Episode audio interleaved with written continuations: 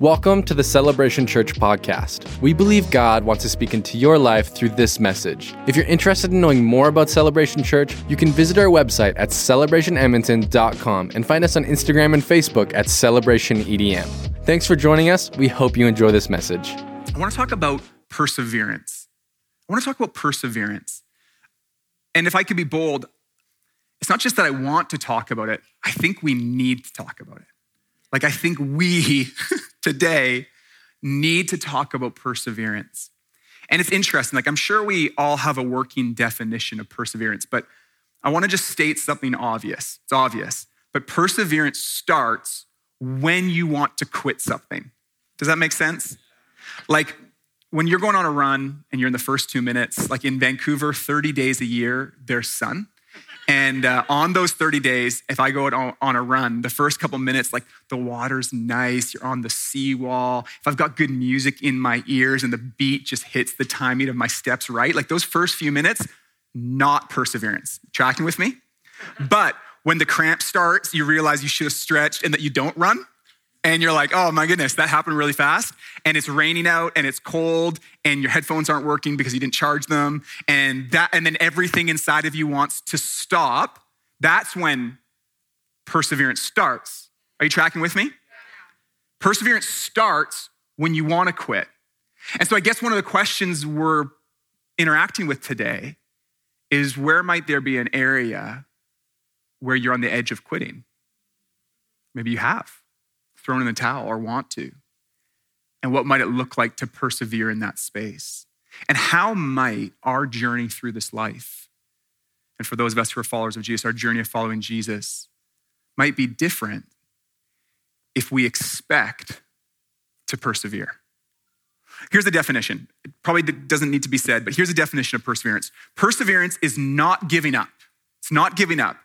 It's like keeping on going, even in the face of difficulties or setbacks or distractions. Like if you're on a path, if you're on a run, your life you can picture as a path or a race. If you come to a setback or a distraction and you keep on going through, that's perseverance. It's not being distracted to the left or to the right. It's not being derailed or off track. If something comes your way, it's continuing on, even in the midst of great trial. That's perseverance. And here's what's interesting. We have access in the scriptures. The New Testament starts somewhere around here. After the Gospels, Matthew, Mark, Luke, and John, we have these letters. Well, after Acts as well, the Acts of the Apostle, we have these letters. And these letters are first century correspondence between pastoral figures and first century Christians. Now, whether you're a follower of Jesus or not, this is really interesting, isn't it? Like this Christian movement that swept the whole world started.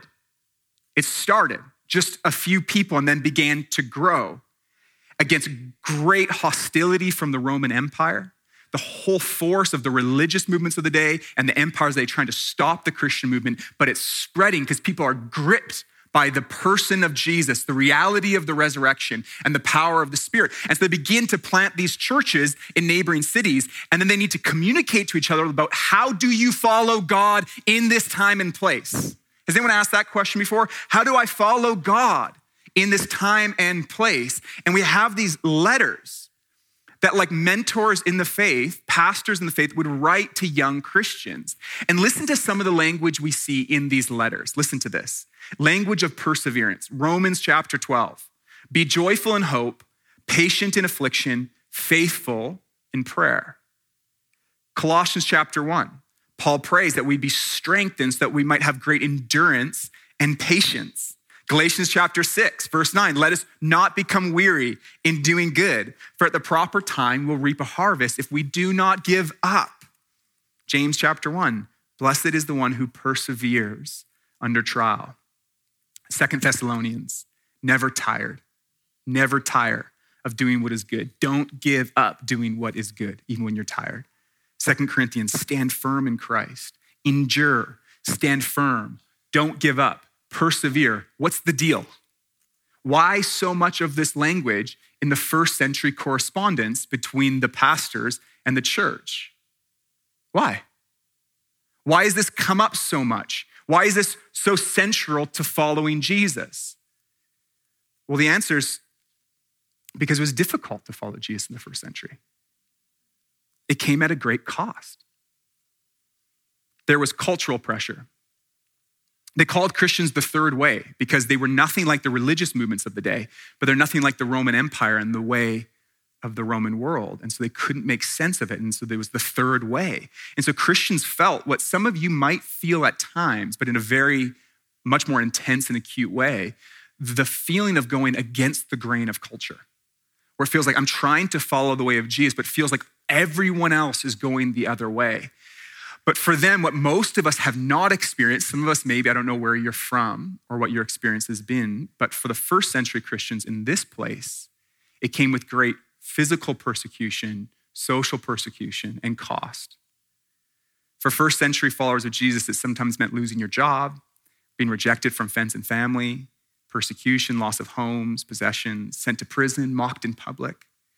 In some cases, followers of Jesus lost their lives. This is what it was like for the people getting these letters. We're gonna look at Hebrews chapter twelve today.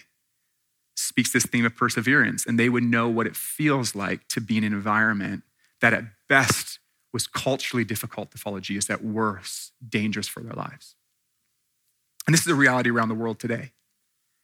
And I think that the, this reality gives perspective and context to what it might feel like for us to follow Jesus today. And I'll just say this, and then I'll move on. Any vision of Christianity that doesn't require perseverance, trials, and even suffering is incompatible with the New Testament. We need to just wrestle with that reality. I think the vision of Christianity is full life, a joy-filled life. Like there's nothing more than I want for a human being on planet Earth than for them to know Jesus personally, to experience that life change. It is full life, but until God brings his new heavens and new earth, it requires perseverance. It includes trials, pushback, distractions. And then the task of the follower of Jesus is to persevere. And what I think is that today in Canada in twenty twenty-two, we need to recapture this reality of the Christian life. Recapture this reality of what does it feel like to persevere in Jesus? What does it feel like to stand firm? Has anyone felt the pressure to not stand firm? To waver? To veer off track? I do, every day. And the writers of the New Testament say, stand firm, don't give up. And that's what the text we're looking at today will say. But I also do know there are many people here, you're not a follower of Jesus. You're here because a friend invited you or you're exploring faith. And so what does this mean for you today? And what I want to encourage you that is in Jesus, you discover You discover a resource, a way, a companion, a power, an invitation to experience life and life to the full in the midst of the brokenness of this world. A promise and a sure hope that you can count on. And that there is a way to persevere that is not just white-knuckling trying harder, but there is a depending on Jesus that is liberation and full life.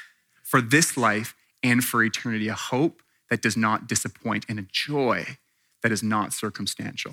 That's what this is about today. Okay, let's look at the text. Hebrews chapter twelve, I'm gonna read just a few verses and then we're just gonna look at it. That's all we're gonna do. We're just gonna look at it, flip some of it over, see what it might say first to the first persons that heard it and then for us today, two thousand years later. It says this, therefore, since we're surrounded by such a great cloud of witnesses, let us throw off everything that hinders and the sin that so easily entangles. And let us run with perseverance the race marked out for us, fixing our eyes on Jesus, the pioneer and perfecter of faith. Let me read it one more time. Therefore, since we're surrounded by such a great cloud of witnesses, let us throw off everything that hinders and the sin that so easily entangles. And let us run with perseverance the race marked out for us, fixing our eyes on Jesus, the pioneer and perfecter of faith. The driving image in this text is what? Race. Like that's the driving imagery, right? It's a picture of a race. If you want to go there in your imagination, the writer, the preacher of Hebrews is saying life is a race, specifically life in Jesus. And he's not talking about a casual jog. The picture that's coming to mind here, what would have come to mind for the first readers is the pentathlon. Do you know the pentathlon? We don't do it a lot. It's like a multidisciplinary uh, uh, event. It starts with long jump, then javelin, then discus. Sounds fun. But then there's a run. And then after all of that, like this is how the pentathlon goes. After you've done javelin and discus and gone for a run, then you fight each other. That's the pentathlon. And that's the image that comes to mind when the writer of Hebrews says, think about the race marked out for you. Think about the pentathlon. You're like, I thought he was talking about a leisurely jog. No, he's talking about javelin, discus, and run, and then fight. That's the picture. And some of you go, yeah, that sounds a bit like my life. In fact, the word that's translated from the Greek to race is the word agon, which looks like and sounds like agon, agony. That's where the word comes from. It means struggle. The word translated here as race means struggle. And so the writer of Hebrews is saying, persevere in the struggle marked out for you. And I think there's something here for us that just is an honest assessment of what it feels like to walk with God in this life. Run the race marked out for you. Joy, yes. Wholeness of life, yes. Full life, yes. But struggle, pain, yes. And is it worth it? Yes. That's what we're here to talk about today. And what is this race marked out for us? It's the race of faith.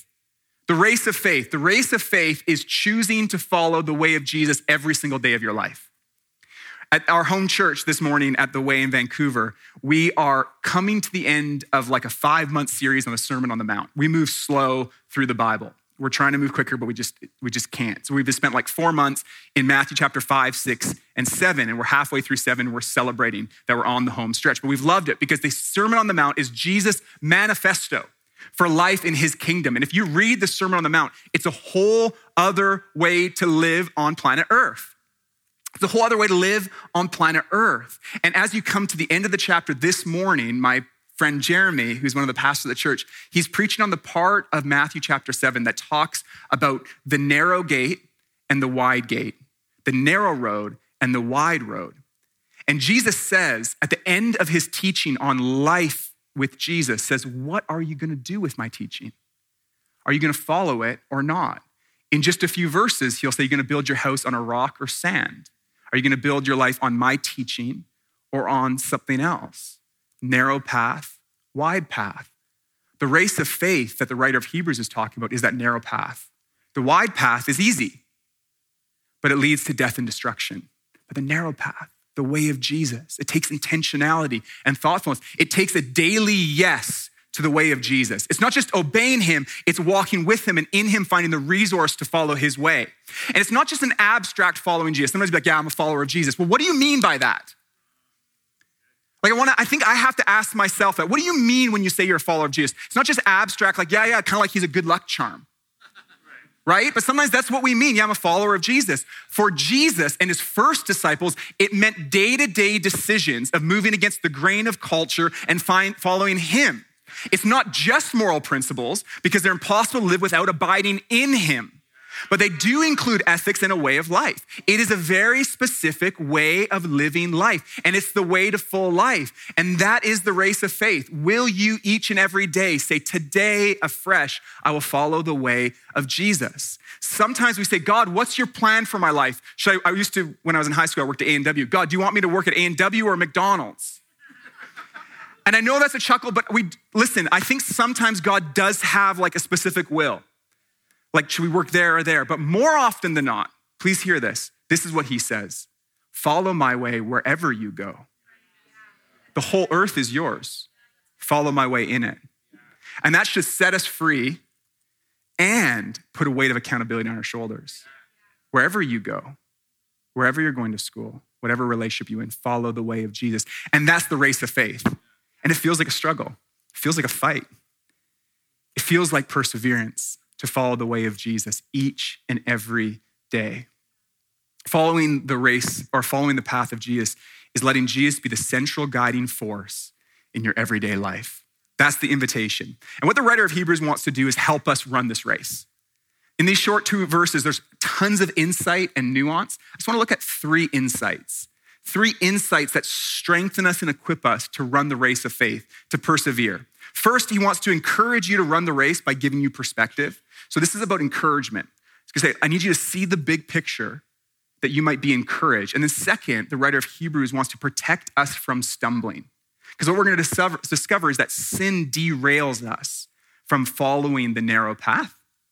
And then third, the writer of Hebrews wants to give you the key, like the key to running the race with perseverance. That's all we're going to do. Just look at those three things. So first, the writer of Hebrews wants to encourage you and I and all followers of Jesus to keep on going. It says this in verse one, therefore, since we're surrounded by such a great cloud of witnesses, let us throw off everything that hinders and the sin that so easily entangles, and let us run with perseverance the race marked out for us. What is this cloud of witnesses? So cloud is just a common metaphor for like a host or a gathering. The picture that you could come in mind, like if we're using the imagery of race, would be like a grandstand or a cheering section. Can you picture that? You're on your race of faith, the race of your life. And the writer of Hebrews is saying, do you know that there's a cheering section? Do you know that there's a cheering section? And who's in it? Who's in the cheering section? And if we would have read from like Hebrews eleven all the way into chapter twelve where we picked up, we would know exactly what the writer of Hebrews was saying. Because in Hebrews chapter eleven, it goes through all these men and women that we read about in the Old Testament who honored God in their generation. Very broken, flawed people. That's important to note. But they honored God in their generation. They experienced the faithfulness of God in their generation. People like Noah and Abraham and Isaac and Joseph and Rahab and Sarah and David and Gideon. The writer of Hebrews mentions all these people and then says, therefore, since we're surrounded by, look at this, like testimony. He uses the word witnesses. What do witnesses do? They testify to what they've seen and experienced.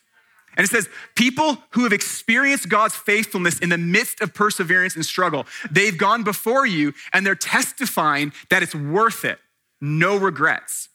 And I was just thinking we could do a little bit of this in the room because encouragement is powerful. And I, I don't want to call out anyone who's over sixty, but I'm going to do it, okay? If you're here, this is important. If you're over sixty, everyone under sixty, I need you to look around in a little moment. If you're over sixty, and just before you put up your hand, I'll explain what I'm going to ask you to say. If you're over sixty, you've been following Jesus for some time and it's been hard. That there have been days where you've thought about throwing in the towel, but you didn't. And even though you've fallen short, you can testify to the faithfulness of God and that you have no regrets, that if you could do your life again, you wouldn't do without God. If that's you, you're over sixty and you can testify, you're a witness that God is worth it. Persevering in him is worth it. We just shoot up your hand. Where are you? Now keep your hand up. Now everyone look around. These are witnesses cheering you on saying it's worth it. Is that what you're saying? It's worth it. Keep on going. No regrets. This is a powerful testimony. Like I'm looking, you can put your hands down at people that have gone before me. And this is what we're meant to do. Like this is what I want to pass on to my children is it wasn't easy. It was hard. It wasn't without struggle, but I have no regrets. I have no regrets on betting on Jesus. I have no regrets of choosing his way when all of my friends were going the other way of the culture. I have no regrets in following Jesus. He's worth it. And that's the testimony. That's the encouragement that they're saying it's worth it. And you know what else they're saying? They're saying you're up. It's like this picture of a baton being passed from one generation to the other. So here's the thing. God has been telling a story throughout all of human history of his redemptive plan. It starts in a garden. And while there's a fall, he puts a plan in motion to set apart a people for himself through which by his grace, he would do a great redeeming work. And the end of the story is that God again will be with his people. Every tear will be wiped away. There'll be a new heavens and a new earth. That's the great hope. And that's the great story. And we need to live in that story every day. And the writer of Hebrews says, you need to remember the story, that there are men and women who've gone before you. They've experienced the testimony of God, the goodness of God in their life, and they're passing the baton to you and you're up. It's your turn to run. Like, do we feel that in Canada today, in Edmonton this morning, in twenty twenty-two? Like, this is our moment. You will be forgotten in one hundred years. I take great joy in knowing that if I give my life to the work of Jesus, I will be forgotten, but his name will not. His church will be doing just fine when I'm gone. And there are people that went before me, great men and women of faith who did great exploits for God, and they will be forgotten too. But you know whose name will not be forgotten? It's Jesus' name. Like, we need perspective to find encouragement. Like, sometimes we act like the church has never made it through a pandemic before. The church hasn't made it through a world war before. The church hasn't made it through pushback before. We need perspective to be encouraged to persevere. Because when we're in our little moment, right? It's like, oh, I'm just, it feels hopeless when we don't see the big picture. But what the writer of Hebrews wants to do is say, come on up for a second. There's this whole cloud of witnesses. See the whole arc of what God's doing. We've got great reason for hope. And because we have a great hope, we've got reason to persevere. If perseverance was rooted in our effort or what we could achieve, throw in the towel. But if it's anchored in the promises and goodness of God and that he'll keep his word, then we have great reason to persevere. I could talk about that forever, but there's two more things I wanted to talk about. So can we move on? Is that all right? People, people like me ask rhetorical questions like that as if like I would change my mind based on it, but I just appreciate you jumping in and saying, go for it, man. You go for it.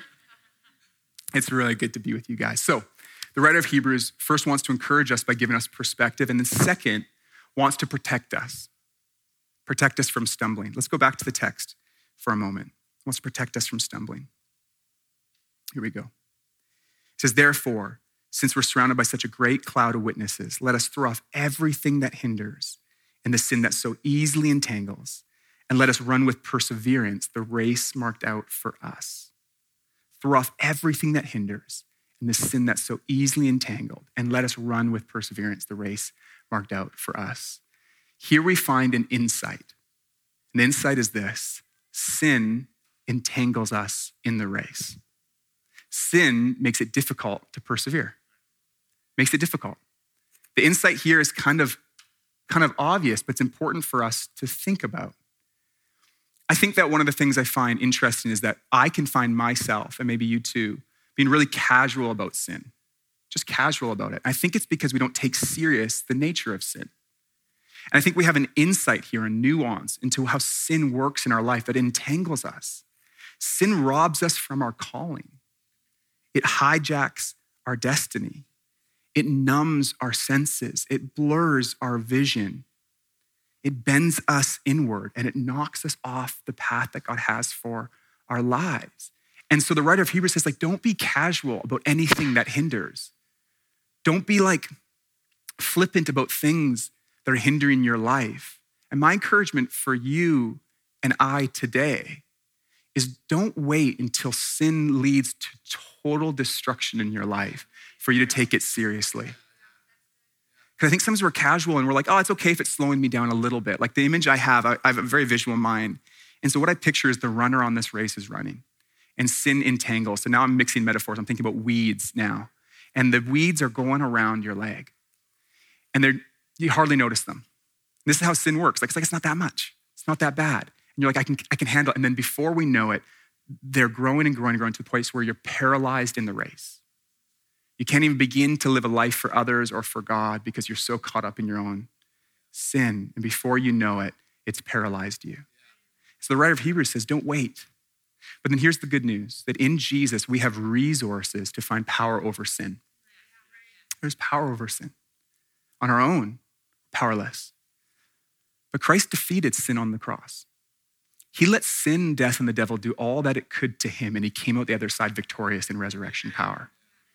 This is the good news of the gospel, that I can proclaim over you, sin does not have to have power over your life. You can be free. Not perfect, but free. You can live free from the grip of sin in Jesus Christ. We need to remember this, that that's God's purpose for our life. And it's a purpose, purpose worked out in our whole life, but there is freedom over sin in our life. And so I just wonder for some people today in the midst of temptation, in the midst of sin, if the encouragement is don't give up. Here's what's amazing about the grace of Jesus. If you uh, find yourself tripped up in sin once, on your own strength, you can get back up again. What about a second time? What about a third time? Eventually what you might say is there's no point in me getting up again, because every time I do, I just find myself in the same place. And I know that there's many of us here who have settled with habits that are destructive in our life because we've just concluded, well, this is my lot. I can't do it because it's too, it's like, it's too hard to imagine getting back up again. But when you see the grace in Jesus' eyes, like when you see he's paid the debt for your sin, it gives you the courage to stand up a third, a fourth, a fifth, a sixth, a seventh time. I have a good friend, used to be one of my roommates. And after like a series of breakups in his twenties, he found himself really caught up in a habit with porn. And for surprisingly, against the statistics, he through his teens, it wasn't a major struggle, although for like eighty-five, ninety percent. It would have been, but for him, it was actually just later in his twenties that it kind of caught up in his life. And he was actually having a fire in the backyard of his house with some of his good friends, and they're praying together, worshiping God around the fire and um, singing about Jesus and then praying for each other. And they started laying hands on him. And then he runs into the house. He comes back out with his laptop and his iPod, and he throws it on the ground. And he takes an axe and he starts to destroy it. He starts to destroy it. And when some of you hear that, you go, could have just sent me the iPod, bro. I just, I think that my friend's on to something, because he's counted the cost of sin and he did the math right. Like, so often we're like, I know it's wrong, but, and there's no guilt or shame here. I made a deal. We prayed, we locked the doors. Guilt and shame aren't welcome here. We're just having a conversation. There's no guilt or shame here. It's like sometimes we just gotta relook at the cost. The writer of Hebrews says it's it's killing you from the race. Like, it's distracting you on the race. Jesus, Jesus paid for, so for my friend, he goes, it's worth it. He counts the cost. But the second thing, the reason why I share that story is that's what perseverance looks like. It doesn't look like perfection. Perseverance looks like acknowledging where you're at and getting back up again in Christ. And I think there's some power in what he experienced in the context of community. He named it, confessed it. And this morning, I just want to encourage some of you, just need to name it. What's tripping you up? What's hindering you? Where's that sin that so easily entangles? Name it. And then by God's grace, confess it before God to a brother or sister you trust. And then begin that journey of freedom. And the journey of freedom can look so different for different people. It can involve counseling and all sorts of things. I don't want to oversimplify the story. But there's power in Christ, and there's grace enough to keep on going. So he says, throw off everything that hinders and the sin that so easily entangles. And what's interesting, and I want to just take a moment right now before we go to the third point, just to acknowledge that this perseverance, you sense this already, it has to hit the road in our day-to-day life. You know, like for my friend that I talked about, like in the face of temptation, perseverance. And I just wanted to acknowledge this week, you will need to persevere. And I don't know your story. I don't know where you're persevering. Like, for example, maybe it's temptation this week. And there'll be a moment where you could use your words to tear someone down.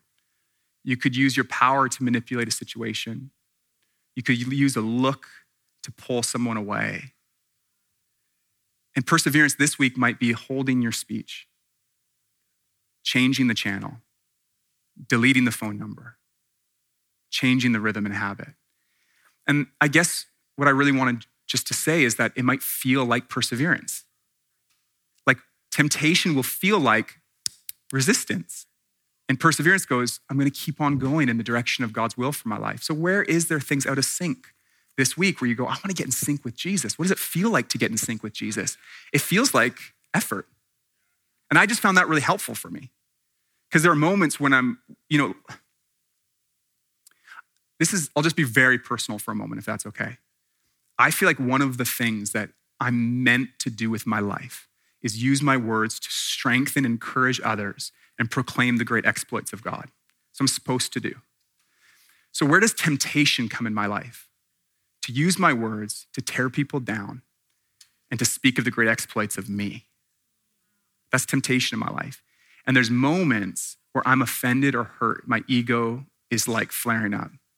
And I'm tempted to use my words to control the narrative, to put someone down. And that's me. I don't know what your temptation, but I want you to hear this. Do you see how that derails my calling?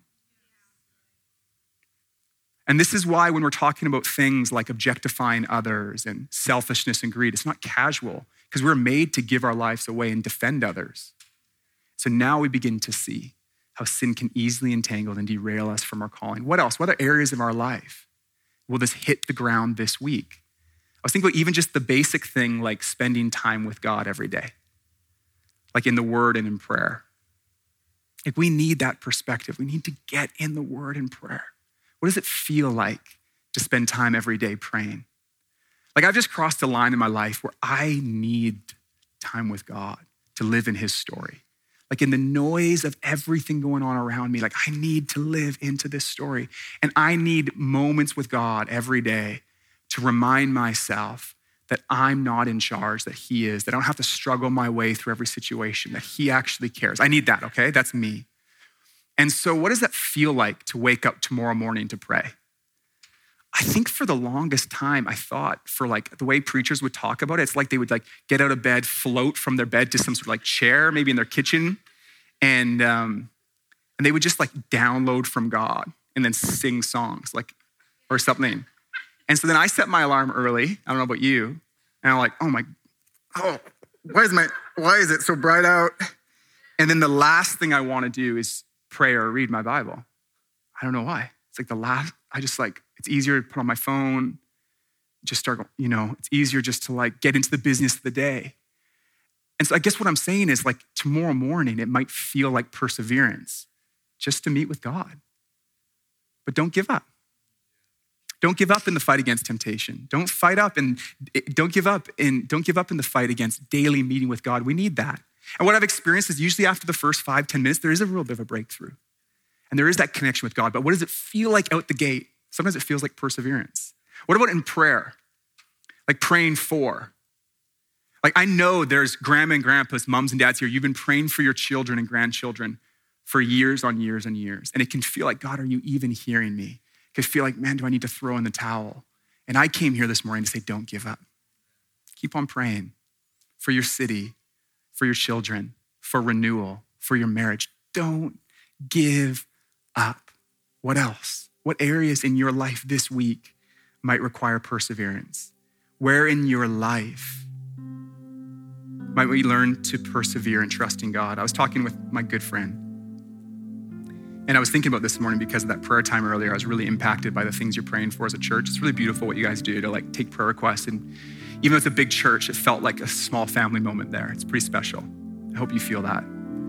And uh, I was really moved um, by the prayer for marriage, prayer for someone getting to Canada, for the child who's struggling with cancer, the chemo treatment. And I really want to tread lightly here because everyone in this room, you're dealing with different stuff, whether personally or in your family or friends. And one of my good, good friends is going through just some of the worst suffering I've ever had to watch up close. Just stuff that's just the worst. And I just said, hey, dude, I'm speaking at Celebration Church this weekend. And like, what does persevering in suffering look like for you right now? And he said, for me in the midst of suffering, perseverance looks like daily believing that God has grace for me for today. And he said, it looks like believing that he's worth it still. That's him. I just know there's people here, you're in the middle of it right now. I'm so sorry. And I just came to encourage you to don't give up. Stand firm. Grace for today. And one of our friends was chatting with my buddy and said, hey man, I'm sorry you're going through hell right now. And some of you, you feel that, right? And uh, my friend's response was so interesting. He said, I totally get what you mean. Like, thank you, I totally get what you mean. But he goes, I'm not in hell right now. He says, hell is a place where the presence of God is not. And he's with me in the suffering. And that's Christian perseverance. It's not an absence of trial. It's Christ in the midst of it. And the writer of Hebrews, lastly, wants to give us the key to running the race, the key to perseverance. And you saw it coming. You knew where this was all going, didn't you? You saw it in the text right away. But let me read it to you again. It says, let us run with perseverance the race marked out for us, fixing our eyes on Jesus, the pioneer and perfecter of our faith. One, translated, one translation put it this way, fixing our eyes on Jesus, the one on whom our faith depends from the very beginning to the very end. There's no day in our Christian story that doesn't look like dependence on Jesus. And the great task before you and I is to fix our eyes on him. That's why this morning is such a gift for me. That's why we need to go to church. We do this weird thing, we're like, was church good? Who cares? I need it. I need help fixing my eyes on Jesus today.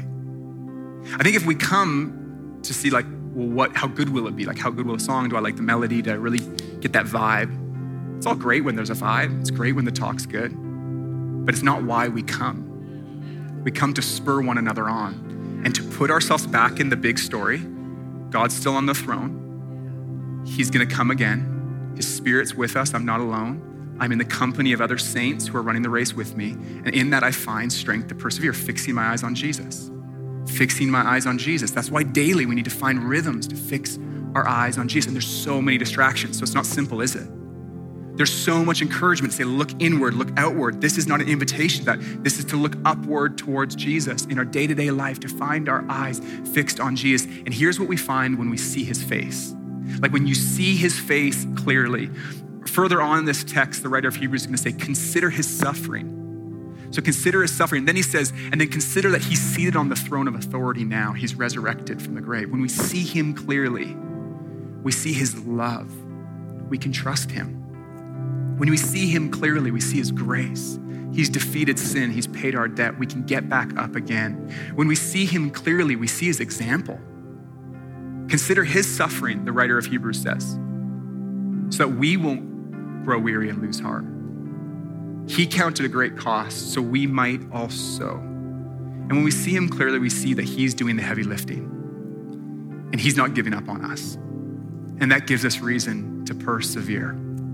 So I don't know what perseverance looks like for you today, this week. I don't know what area of your life where you might've thought about throwing in the towel or giving up. Maybe you're in the middle of suffering. Don't give up. You're not alone. He's with you. Maybe you're trapped in the grip of sin.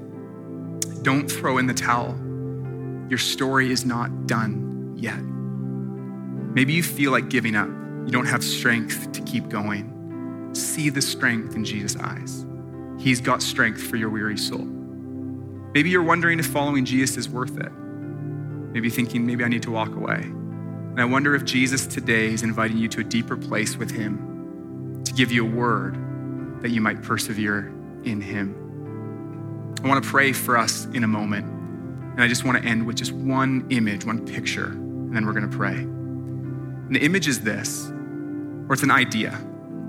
The idea is this, there's a letting go that's not the same as giving up. There's a letting go that's not giving up. And I learned this from my friends at a recovery center in Langley. It's just outside of Vancouver. I love visiting. And it's it's a campus of men who are coming out of addiction, many drugs and alcohol, but sometimes other things. And they enter a year-long program. They give up their freedom. They give up their cell phone. They give up freedom just to drive to and from. I mean, they give it up and they enter this program. It's a working farm. It's a Christian farm. There's prayer ministry. There's counseling. They have work and all this stuff they're doing. It's an amazing environment. And they go into that program, giving up all of that freedom because they've acknowledged that the addiction is hurting them and others. But they're also acknowledging that they can't beat it on their own. That was a cue that I'm supposed to be done. I got it. I got it. Just give me a moment. I'm gonna just track. I'm just gonna land this one. Just they're acknowledging that they're they can't do it on their own. And so here's the question. It's a, it's a simple question, but I think it's important. Sometimes simple truths are helpful to do, like click. When they go to Wagner Hills, are they giving up? Like, is going to Wagner Hills persevering or giving up? Persevering. But are they letting go of doing it on their own? I can't do it on my own. I can't do it on my strength. And that is following Jesus. I don't know how else to explain it to you. I, like, that there is a moment where you go, I can't do this walk or life on my own. And it's letting go. It's throwing yourself wholly dependent on God and on his people that he's put in your life. It's saying, I can't do this on my own. We're not meant to do it our own strength. God, I wholly need to depend on you, but I'm not giving up. I'm gonna keep following, keep trusting, and keep obeying your way. It's a letting go that's not giving up. And in there is freedom and fullness of life. So Jesus, thank you so much for this time together. I just pray, Holy Spirit, that you come right now, that you speak to each and every heart. Just, just in this moment, we're gonna have a, just a, a small moment just between you and God, where he might whisper to you or highlight to you an area in your life where he wants to strengthen you to stand firm, to keep on going. This morning, God wants to meet you with his grace and his love. And as a brother in Christ, I wanna exhort you in the Lord. Don't give up. Keep on going. You're gonna make it. You're You're not alone. We'll just take a moment. The Holy Spirit is here. He's doing business with people. You might just say, come Holy Spirit, fill my heart. Speak to me today. Let's take a moment.